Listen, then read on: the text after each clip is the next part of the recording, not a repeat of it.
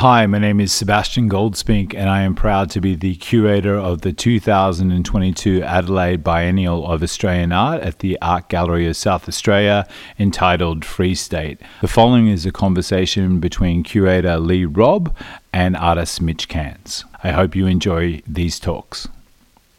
Okay, welcome back everyone. So as we're not going to be moving into the different galleries and this is for your comfort but also so that you can hear very clearly the voices of these incredibly articulate artists in the 2022 Adelaide Biennial of Australian Art. My name is Leigh Robb. I'm the curator of contemporary art here. I'm tag teaming with uh, Sebastian Goldspink and Lisa Slade and in a way it's going to be an interesting act of uh, ventriloquism. I'll do my best. I'll do my best to channel Sebastian. So uh, on his behalf, uh, it gives me great, great pleasure to introduce the masterful painter and artist Mitch Cairns. Big round of applause. Welcome, Mitch. And I like that you're also firmly grounded. I, yeah, yeah. Ta take the shoes off. I might follow suite, but you know, Mitch, your painting practice has taken, you know, I guess uh, it's had a huge impact um, on Australian art and Australian art history, even in the last, you know, 10 to 15 years. Obviously, you've had a very big few years with winning the Archibald Prize. Congratulations. And congratulations. Oh, look, more, more applause. Yeah. And, you know, it was wonderful to also get to see some of your work at the National recently. And there's a wonderful expression, we were talking about uh, Daniel Mudie Cunningham's essay about some of your works, and uh, he said that you, you, you often show a, um, a, a, a you, you like the act of tender obfuscation. And uh, thinking about um, Tom Polo and some of his provocations about the connectedness of, of people and also connect us both physically and emotionally and spiritually. And uh, we were talking just earlier before about the works of yours which line the, the, the balcony and have a huge amount of natural light pouring in to meet them and the journey that you've taken to, um, to make a, a, work that wasn't a painting to start with and how that began to the three works that are in uh, conversation with it. So I might hand over to you about the, the makings and the twists and turns and uh, how artists always like to pursue the impossible. Thanks very much, Leigh. Thanks very much for um, being here today. Seb's invitation came what feels like quite a long time ago now, and there's the there's, there's the fair assumption that he invited me to be in the exhibition to make um, some paintings. I, of course, was always going to oblige because I, I the act of painting is one of my most favourite things to do. But as it so happened, I'd been working on a on a on a language work for about you know coming up to two years, and it was becoming quite dense. With some of the language works that I do, I can very rarely get past an A4 page, whether the idea just can't sustain being pushed beyond the edge of the bottom, and then you know and, following over. I then happened to find myself with a 70 page document, which, you know, in, in the realm of, you know, writers and literature is thin. but for me, it's like a, Incredibly it's dense. incredible achievement. And I knew that this thing, this thing I, I have a history of uh, artist publications, and I knew that it wasn't something that could be published because the work, um, I'll begin to just talk about the work in a minute, but um, it was a, it was a, it was a work that was ultimately visual, and it wasn't something exclusively about its reading or the legibility and and a certain proximity between the work and, and, and a possible viewer.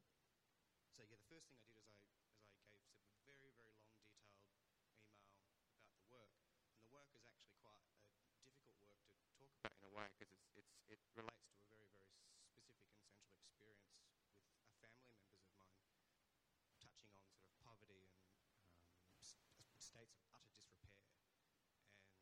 And so I gave Seb the, the story, which I'll go on to talk to you a little bit about, but that was where I started. So I kind of started in a really problematic space. And I kind of started in a, in a way with a work that I'd never made before. I'd never, I'd never s- sought, sought to allow the language works to because text has been such a big part of your work, but this was taking it to another level. Mm, mm. So the work Polaroid sketch, which is on this wall here, it's a 10,000 word. I suppose we can call it a free verse poem, perhaps, or we, or we could also just call it a piece of uncreative writing, or we could call it uh, in a sort of Kenneth Goldsmith type of thing, or we could talk about it as being a not exactly a kind of data set, or we can think about it as this kind of wonderful. Um, you know, in those kind of British comedies where there's like a hallway and everyone's like running in and out of doors, and they sort of come back and they're on the front and then the back, and like, so the work has this very misbehavioural kind of quality to it. Should I just? And it's also a, perhaps a concrete poem. Well, yeah. Well, Yeah. my, my interest in, in, in language, especially, is, is, is essentially through a visual ang- uh, angle. I didn't study writing. I didn't study literature. It's all come through the visual. So I think of artists like Marilyn Salt or Ian Hamilton Finlay or Alex Selenitsch locally. These are artists who delight in the in the image as as um, as as visual primarily. And so that wall of text of 10,000 words, you said there's, there is a very personal story that, that connects it and that, you know, you wanted to start with or set yourself the most sort of difficult um, task in a way. And I guess it also goes back to histories of instructional um, works as well, whether that's, um, you know, whether that's Yoko Ono or um, Sol LeWitt and um, uh, in, in that context as well. Um, It's, and it's yeah, it's soft, it has a soft, it softly touches on those Mm. things. I, wouldn't- I wouldn't prepared, I wouldn't be prepared to say that. I'm not, I'm not conscious enough or d- directly aware of, Mm. you know, absolutely every lineage that we, we rub shoulders up against. You know, Really, in, I in the sort of making feel of that that work. you might be. I feel, I feel No, like because there you're, are other people in you're the room that talking would to do them. that. You're talking to them. Well, yeah. So anyway, what happened was my one of my uncles dropped dead in his living in his kitchen. My two uncles had lived together for as long as I'd had had known them, and they had a, an air of dysfunction about their relationship, but they had also had a deep code- codependency. They were both had serious. I would describe it as serious mental uh, illness that they've struggled with their entire lives. But we got to the point where my mother, who is one of four children, the third being in England, so it was up for her, her to, to make sense, to find the keepsakes, discard, do the sorting. And she needed my help because it was too hard to big even to too hard. Well, Yeah. I'm not even about to suggest that this is a singular experience. This is like a highly common thing. And I I think a lot of people would actually have a, a sense of this. So I'm not pretending that I'm going down some kind of you know, narrow point of reference which can't be comprehended. I think it's very common, which But is it's the, the sadness of it in a But way. it's something that many people can connect to. Yeah. Yeah. And um, so skirting around some of the details, the house was pretty. It was, it was in a pretty poor state. There was a dishwasher that was unpacked. No, sorry, that was still in its packaging, and it had been in the centre of the living room since 2006. And that's like the healthier end of the spectrum. And I mean, it is kind of funny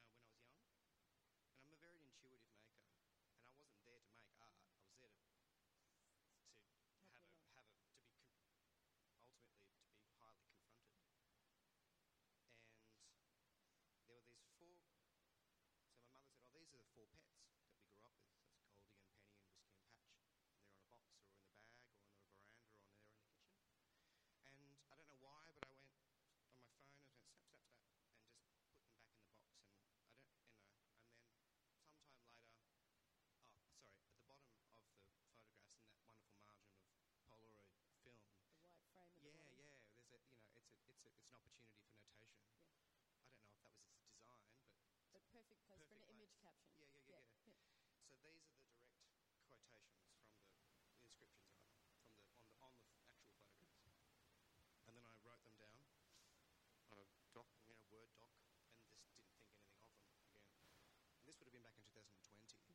And then I think something about the experience, which is doesn't, it, it's very that sort of tender obfuscation type of thing. Mm. So you read it specificity of its origin, but it does have a kind of.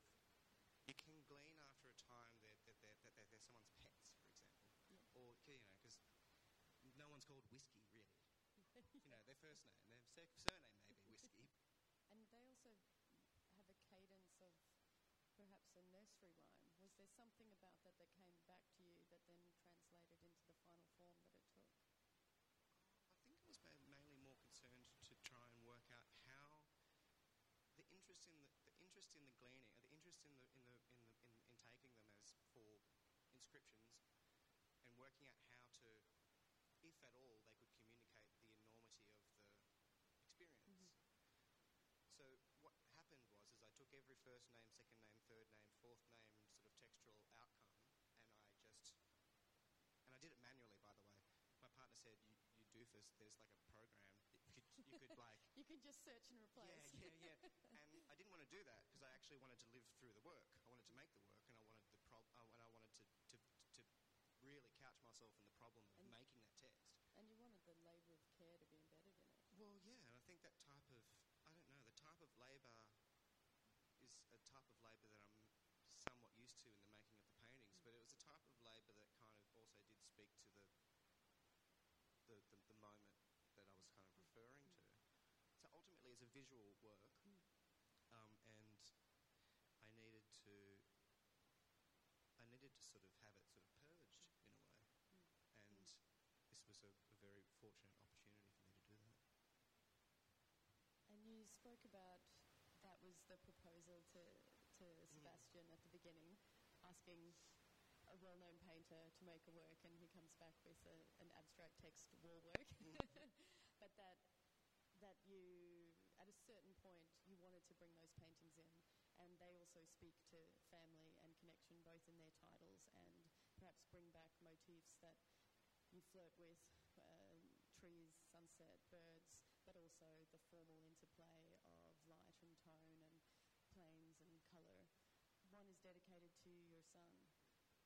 Oh, well, they, it, it just so happened that, I mean, it's partly crafted, but you, you know, you can't lay claim to everything. And I think as the show, as the works of the exhibition were beginning to sort of take proper shape, and I and I, you know, noted that these are all very sort of, they're all within the bounds of the of, of the family relation, like immediate family relation.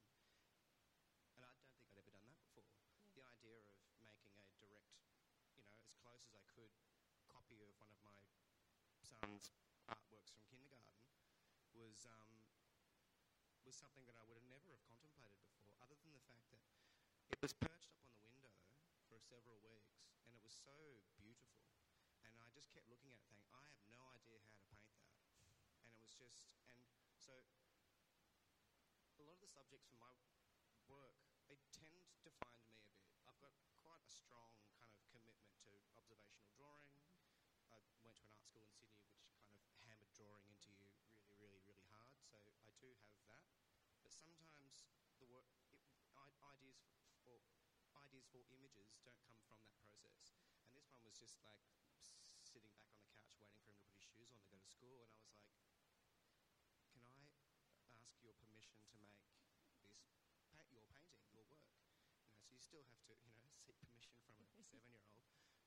So I made that, and then I also had these two other parent And, and you're talking about the work which, um, if you're looking at the, the window outside, it's the work on the right hand side. Yeah, it's which called- is the ab- abstract, almost framed, almost looks like a, a sort of window looking through wonderful sort of interwoven planes of colour. Yeah, it's called Coloured Glass for Roland.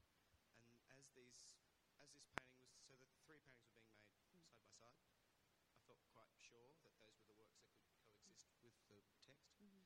And as I was making that, I was making this other two sort of, you know, two paintings that sort of ruminate, or they, have, they basically have the same same title, "Parent Bird in Search of Its Nest," and that is, and the more I sort of like, sort of s- spoke the title back to myself, the more that it sort of it hosts the tenderness of the coloured glass, but it also has a kind of panic and horror, mm.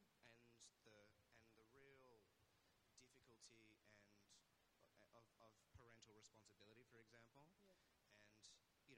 and those things don't dovetail or, ca- or, or, or, or marry up well with the text work, but they're all part of the same DNA or whatever. And I just thought that I could seek a different type of nutrition in the three paintings, not exactly as a counter, but as something that was able to coexist with the Polaroid mm-hmm. sketch work. And yeah, as I say, like I mean, I've I do I've, I've, I've my father's a bricklayer, and I've I've made a, you know quite a lot of you know work that ruminates on ideas of labour, I suppose. Basically, worked alongside him with, with the work for the National of last year. So there is a, there is allusions and, and references to, to family, but this, which in some ways seemed to be more concrete than this, but this is actually probably the most kind of main vein that I've done it before. Yeah. And it was a little bit like, you know, I actually think, you know, telling that sort of, you know, sort of short version of that story before, you know, as an artist, or as anybody, you harbour certain stories or you harbour certain reactions to stories and you want to share them, but you don't necessarily either know how to, mm. because it might not necessarily need to be a painting or a mm. piece of writing. It could be like a piece of clothing or it could be anything. And it's very hard to actually sort of work out temperament and tone mm. and and where the work the points of demarcation that allow the work to be made and also the actual edge of it itself. And and where that edge fine, you know, kind of allows itself to Where fall. it lands. Yeah. Yeah. Um, so am I being clear?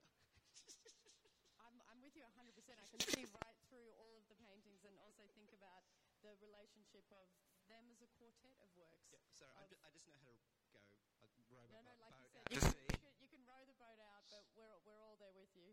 We do have to wrap it up, but just want to say, you know, thank you so much for, for sharing so much sort of behind the works as well, and all of that sort of that layering.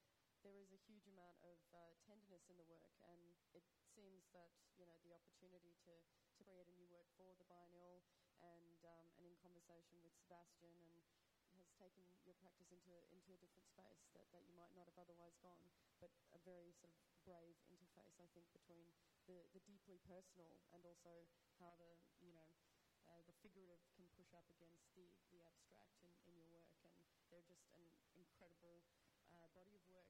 So congratulations. I'd also just like to say, I know, I know said this pretty elsewhere, but I would like to say thank you to him because I think he really held the artist and the process quite beautifully. I think he really, you know, obviously he respects artists a great deal and he allows them to do what they know how to do. So it was, yeah, I was very fortunate in that way that he was able to sort of nurse me through the experience. Beautiful. Thank you so much. Can we all big round of applause? Thank you.